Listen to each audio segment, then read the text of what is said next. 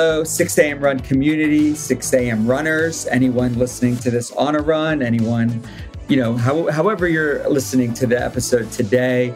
I want to always, as always, thank you for being part of our community. Thank you for listening to these. I feel like, you know, obviously I'm taking you guys on these journeys as I'm meeting some really amazing people who are teaching us about things, who are giving us their two cents on becoming better. I think always we always try to look into ourselves of how can we be better the next day than we were the day before. And with that, I, I definitely don't want to waste my guest's time. And she has a lot to discuss with you guys who I think things that we all go through, especially in today's time and age, um, are definitely some some challenging subjects. But uh, Genesis Amaris Kemp, welcome to the 6 a.m. Run podcast. How are you? And also, how are you? And can you please dive a little deeper and introduce yourself? Hi, Hami. I am doing well, and thank you so much for having me on your platform. A little bit about me I'm going to start with the professional side and where I am now. I spent 15 years in corporate America as a whole, 12 of them have been in the oil and gas and energy sector. Then recently pivoted into the entrepreneurship journey after being laid off from oil and gas. It's a very cyclical business. Now I do my visionary life coaching. I'm an author, so I have two books out on the market and three book collaborations, oh, with wow. the fourth one about to drop. But what I really want to come on and talk to your community today is passion versus purpose. What does that look like, and how can you really ignite that inner spark inside of you that complements your core values while really finding your grounding on why you were created and why you exist today? Awesome. And obviously, and I think you're a lot like when I look at your bio and, and why I asked you on there, I think your bio reminds me of when I was in corporate America. I don't miss it, but what I know is that I'm different, right? And there's people that love that space and but want to improve in there. Uh, my wife and I talk about this all the time. While I'm not you know, Mr. Corporate America, she is. She likes that world. You know, she wants to, you know, help companies grow and work for a company. Whereas I'm just, there's different types of people, right? I'm like, F that. I want to be the company, right? Talk though to that audience that wants to, you know, do better in that environment. I have a couple questions and I, I can maybe kind of say them now. I know a couple things. One, I know health and wellness helped me be better in the corporate environment. When I was getting up at six in the morning, I was going to work much more like motivated. Harder tasks, jobs were given to me because I was quote unquote more responsible, getting to work early. But what I'll say is, I feel like as an entrepreneur, minorities get a little more you know gifted items because i feel like the government will help entrepreneurs a lot more and especially nowadays i love that minority businesses are getting a lot more grants and aids. I don't feel like corporate employees get the same love that i feel like minority entrepreneurs get a lot more love than minority employees. Can you talk to that? Yeah, so I could definitely speak from the employee bucket first. So when I was working for a Fortune 500 oil and gas company, I literally felt like that token person. Like I was there for them to check the box, for them to show that they are diverse, inclusive, equitable. But I did not find the B anywhere in there. And the right. B stands for belonging. Because when you work for a company and you're the only one on your team, you're the only one that's different, and you see a one on there's a gender gap, especially working in a male dominated field. And sure. then adding on the other layer of color.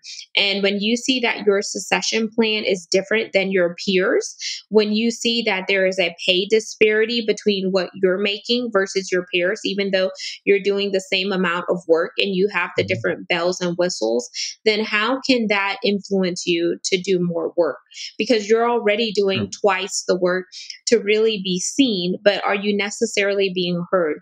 There's been a lot of times where I've had the seat at the table and they actually want you to just kind of sit there and look pretty or just check the box. And then whenever you do say something, it's like, oh, you're aggressive, or I got, wow. you're an angry black woman, or etc So I don't feel incentivized as much as I do now in the entrepreneurship world because now with me being a podcaster, with me being an author, there's certain things that I can do and say without worrying about the censorship that would come from as if I was in the employee bucket, without worrying about those non competes because whenever you are working for an employer, there are certain activities that you can't do because it may go against their policies and procedures or it may go against their branding when in actuality that is kind of tied to your your morals and your values. Like you may want to go participate in that activity but that company may not allow that because it's frowned upon.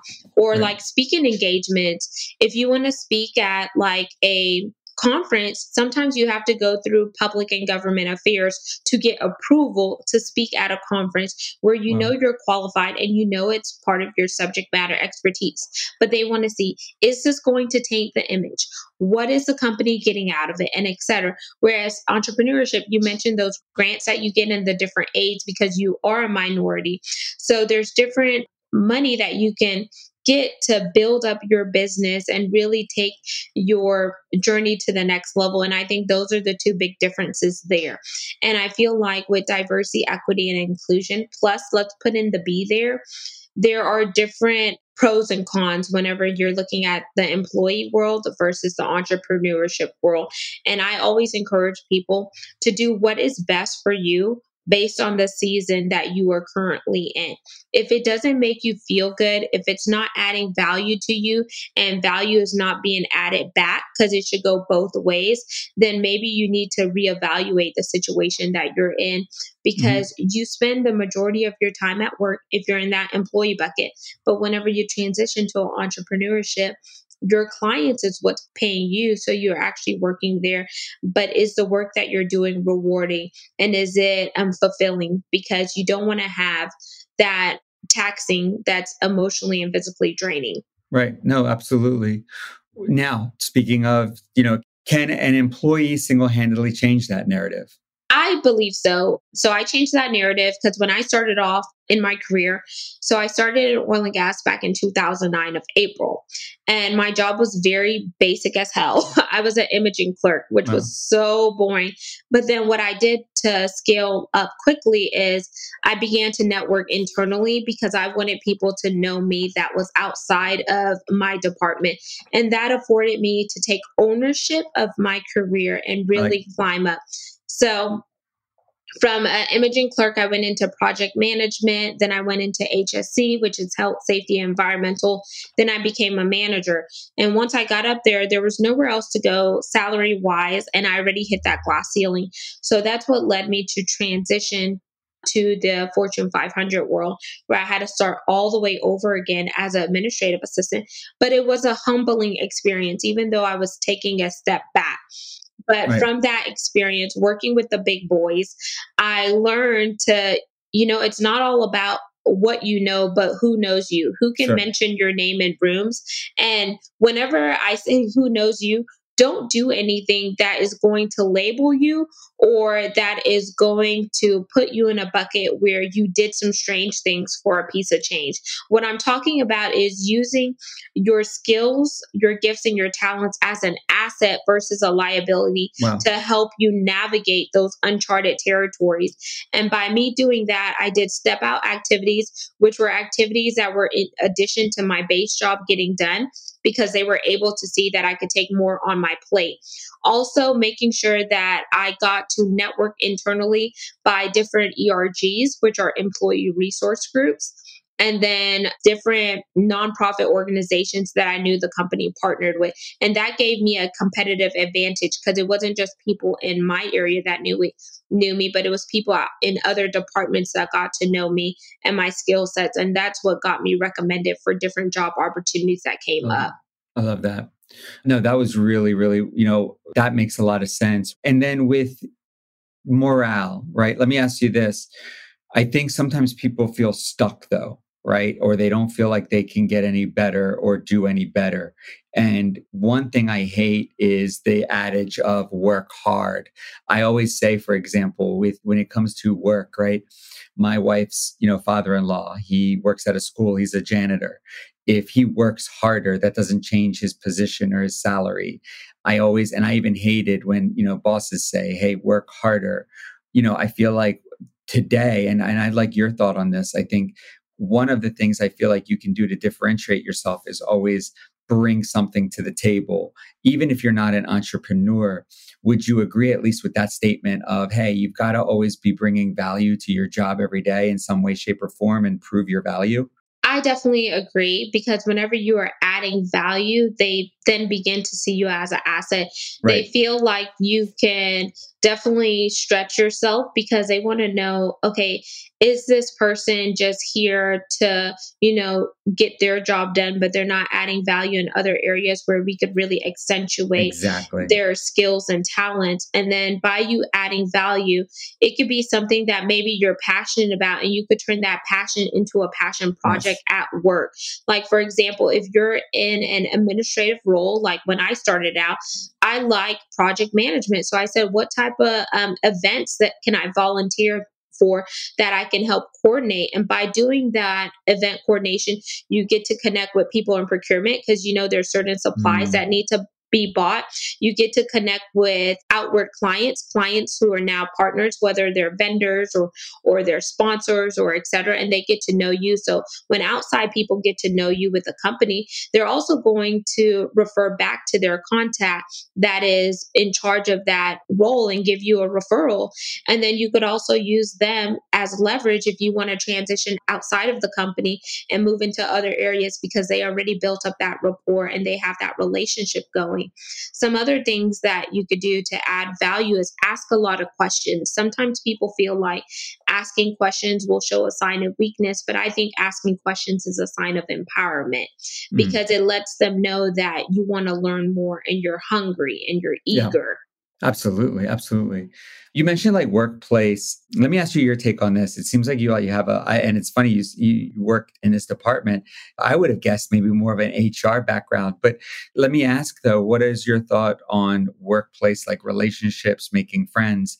Because I feel like too, it's it's a you want to be that balance, right? You want to have great relationships and have your employees like you, or not employees, but your your coworkers like you, not obviously be annoyed by you or not like you, like, but at the same time not be viewed as you know the social the socialite right? I feel like i'm getting a lot of and i apologize if it's going this direction but i feel like we're getting so many like advice kind of hr type advice tips from you so i apologize for that but it seems like you just you know that corporate world and i feel like this is something like a lot of younger you know people can kind of take advice from and and, and you speak to that so I definitely think when you are building professional relationships, there is a balance whenever you cross the lines personally. And one thing that I like to do because when building those relationships, I like to always start with an icebreaker, meaning mm-hmm. I find a way that me and that individual have some commonalities mm-hmm. interest wise, whether it's food, music, or sporting events. Because think about um, what are some team building activities that the company normally does, and where do you see yourself fitting in? People mm-hmm. are always going to connect over food because there's going to be lunches, whether it's lunch and learns or whether they ask you for lunch or coffee.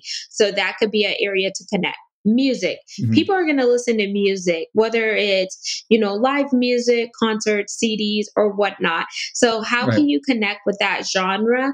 But then make sure that whenever you are building those relationships, it's at a surface level until you get ready to go deeper with that individual because you don't mm-hmm. want to blur the lines too much where they know a lot about you that they could actually use that to your detriment. Because I have seen it where people flip the script and then those relationships easily sour because, especially if you are working for an environment where they do competitive ranking, where you're ranked against that individual that you're friends with the lines could easily get blurred. And I know with oil and gas, we did that at my company where the ranking was forced ranking. There's only could be certain A's, certain B's, and certain C's, whether you're in the administrative bucket. Then, whenever you go into MPT, which is managerial, professional, and technical, you get ranked in the top third, middle ter- middle thirds, and bottom thirds. And the same people that you work with, your colleagues, are very well your ranking mates.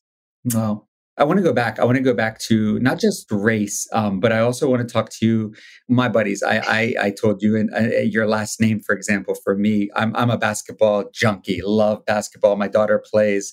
What I want to go back to is also, I always, my buddies and I, we used to joke, and we were a very diverse group, right? And I think if you know anyone knows basketball, you know it's a very diverse diverse sport more than any other sport possibly, right? Actually, if anything, it's maybe even reverse. It's more obviously minority than anything else. But what I love is we like we would get together, watch games, go out after games. I don't know if this is a diversity thing, but I also what I found out is all my friends and I we used to joke there's the professional us and then there's the you know kind of hanging out us right cursing, things like that. And I think this is not a diversity thing, but I think that what sometimes you have to, you are obviously a, you know, you can't help but be a, a, a I don't want to say a result, but you are obviously where you're from plays a lot in kind of who you are deep down a little bit, right? But what I've loved is, you know, people for the most part, they can you know be professional when needed and be themselves when needed right? But what i always didn't like was like I, I, don't know i didn't like that i never felt like i was really being myself at work. Does that make sense? Like even if something as small as like if someone said like an idea and i wanted to be like yo that's effing crazy like you can't it's i don't know i i don't like what i love now and especially even in this forum as you hear me talking I can be Hami Mahani. I don't have to be fake for anyone. If you don't like me, you don't like me. I don't know if that makes sense what I'm saying. Yeah, that definitely makes sense. And I could definitely uh, resonate with that because some things that some people see me as a melanated. Obviously, I'm African American, but I don't sound African American for one. So when people see me in person, they're shocked. Another thing is code switching. So people feel like they have to talk a certain way whenever they are at work versus whenever they're with their friends. And I feel like you can't help who you are. And then adding on another layer, I'm also first generation American, meaning my dad was South American and my mom is Caribbean, so West mm. Indies. So there's different things that we say and do that are culturally different than someone who is truly African American or Black American. And I feel whenever you go into the workplace, if you're the only melanated person, they expect you to be the spokesperson for all Black people or whatnot. Like, uh-huh. for example, when the George Floyd incident happened and the Black Lives Matters, they're like, oh, how do you feel about this? Well, the way I feel about it may be different than how somebody else feels about it that is within my community. Wow. And and they again basically and then this now regardless how you feel on the matter and i, I we we always want to be an escape from drama and the news here yeah. i think our, our, runners obviously look for that even as things as small as like you know anything they want this big but but what it seems like and, and that's i never even thought about that so basically it's like your opinion is already assumed though without even them asking you that's got to be I can only imagine that would like that. That it sucks, right? Yeah. Like even if it is going to be your opinion, mm-hmm. right? Like, but at least ask. That's like, yeah, that that would upset me. Like, at least still ask me my opinion. You know what I mean? Exactly, because I'm not here to talk shop with you about politics or racial wars right. or anything like that. But the fact that you make assumptions like I go with the sentiment, it makes an ass out of you and I, and ignorance is bliss because you are just leaning with that. And I feel like that's a way that you can't even be yourself completely at work because you're walking on eggshells trying to be politically correct when these people are coming to you at a different angle, but you have to always uphold your end and make sure you don't slip because then the way they view you can be distorted. Yeah. What is your thought? I'd love to get your thought, and you don't have to answer this if you don't want to. I just, I, I just want to know too. I am 42 years old, right? And you don't have to answer that, or no one. I never ask a woman or a guest their age, but, but I'm 42, right? And I'm a Kevin Hart rock, like I'm, I'm, I'm, I'm their fan, right? One of the things I loved about Kevin Hart in the recent kind of drama he had a few years ago, but he asked a question. He was like, "But am I not allowed to evolve?"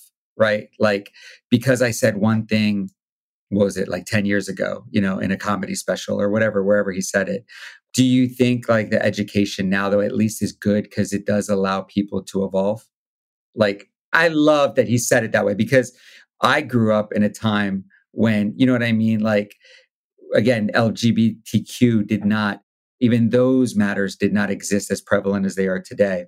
But me, I now see, oh my God, it's important to be accepting. You know what I mean? Like, there's, regardless, when you grow up in certain ages, I do feel like you have to evolve and then embrace new pockets of diversity. Am I wrong? No, I don't think you're wrong. I think that's definitely spot on. I'm a millennial. I'm 30, um, going on 31. And I definitely believe that you have to give people grace and mercy because who you were uh, five years ago may be different than who you are 10 years ago, and right. etc. And just like the world is evolving, technology is evolving, you can't expect people to remain the same. Right. People are going to evolve. And what they did in their past does not depict where they are in their future or their present.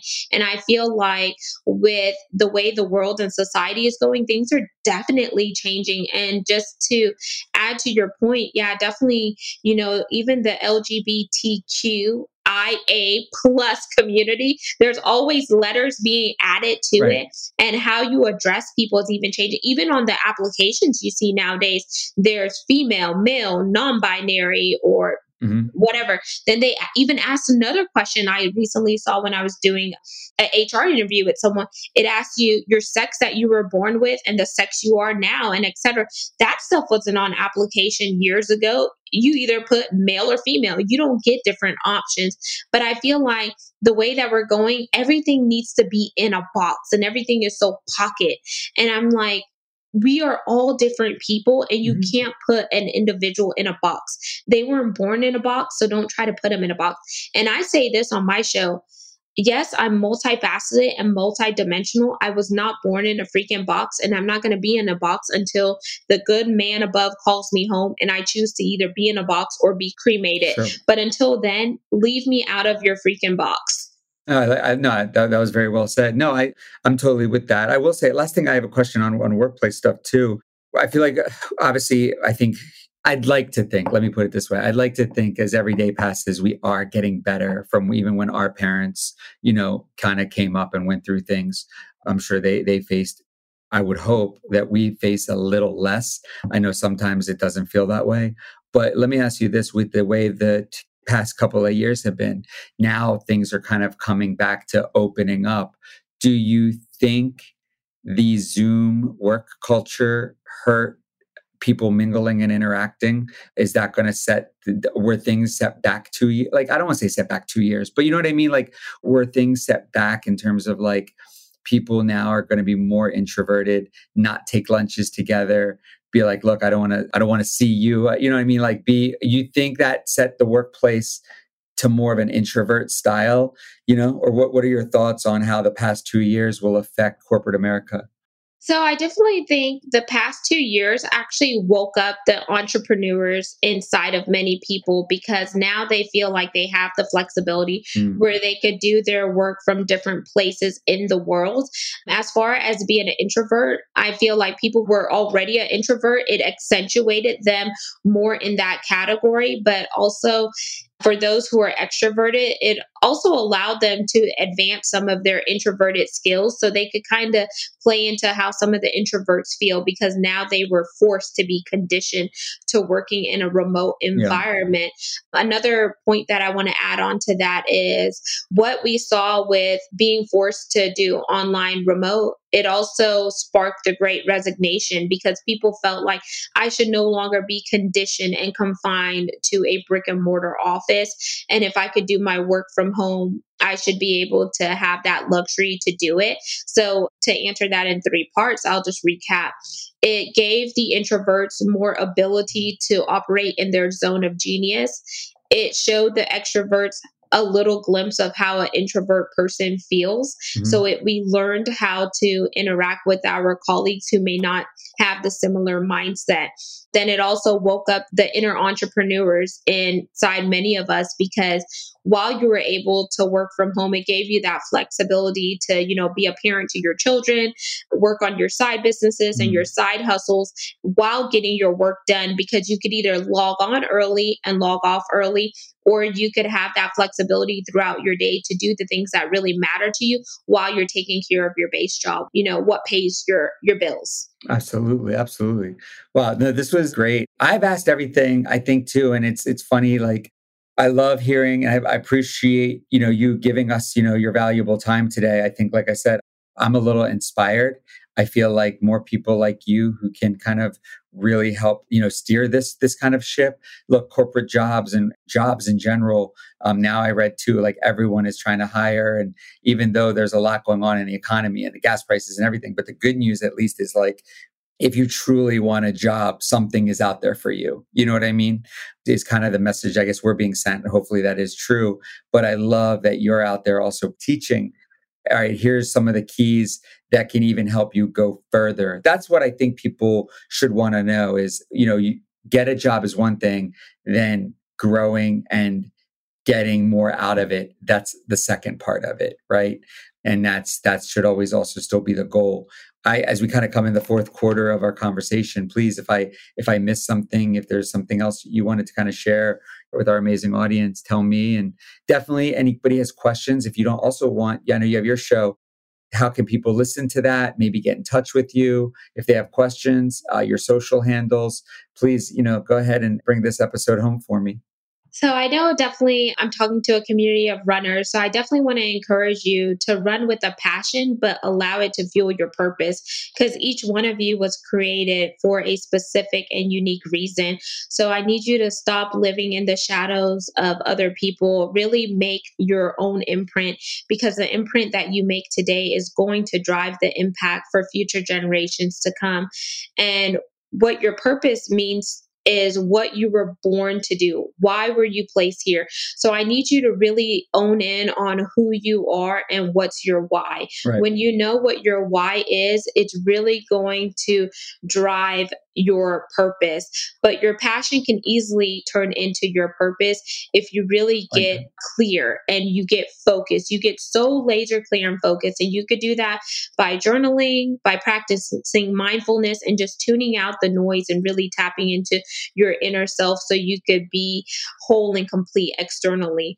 Another thing that I want to say for those of you listening who want to connect with me, you could find out more info via my website, which is Genesis, my name, G E N E S I S, Amaris, A M A R I S, Kemp, K E M P dot net. It has info about my podcast, which is Gems Podcast. I am the founder and the host. I have three core pillars, which are to educate, inspire, and motivate while bridging the gap and connecting the dots between diversity, Love equity, inclusion, and belonging. And for social media, it's at Genesis Amaris Kemp on Facebook and Instagram, and Genesis A Kemp on Twitter.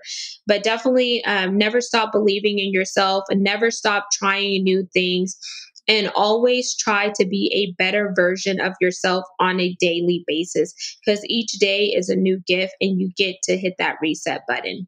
Absolutely. Genesis, no, that was very beautifully said. And, and I thank everything you're doing. I, I'm speechless, but I'm also inspired. Guys, we'll put everything in the bio so you can get a hold of Genesis. Thank you so much, you know, for your time. And maybe what we'll do is we'll have, you know, questions and have you on. I know sometimes 30 minutes maybe isn't long enough, but this was great. And like I said, I know our group is a very diverse, very great group. So I hope everyone took something out of this, no matter, you know, where you are in the country, everything this was something that I think hits home, especially now more than ever. So, for that, thank you, Genesis. Guys, as always, thank you for listening. And whether you're running, like I always say, whether you're running, whatever you're doing, I really appreciate you giving our show a listen. And, and a lot of these guests, such as Genesis, really give us their valuable time. So, we obviously thank them for it. So, all right, Genesis, thank you so much. And guys, have a great day.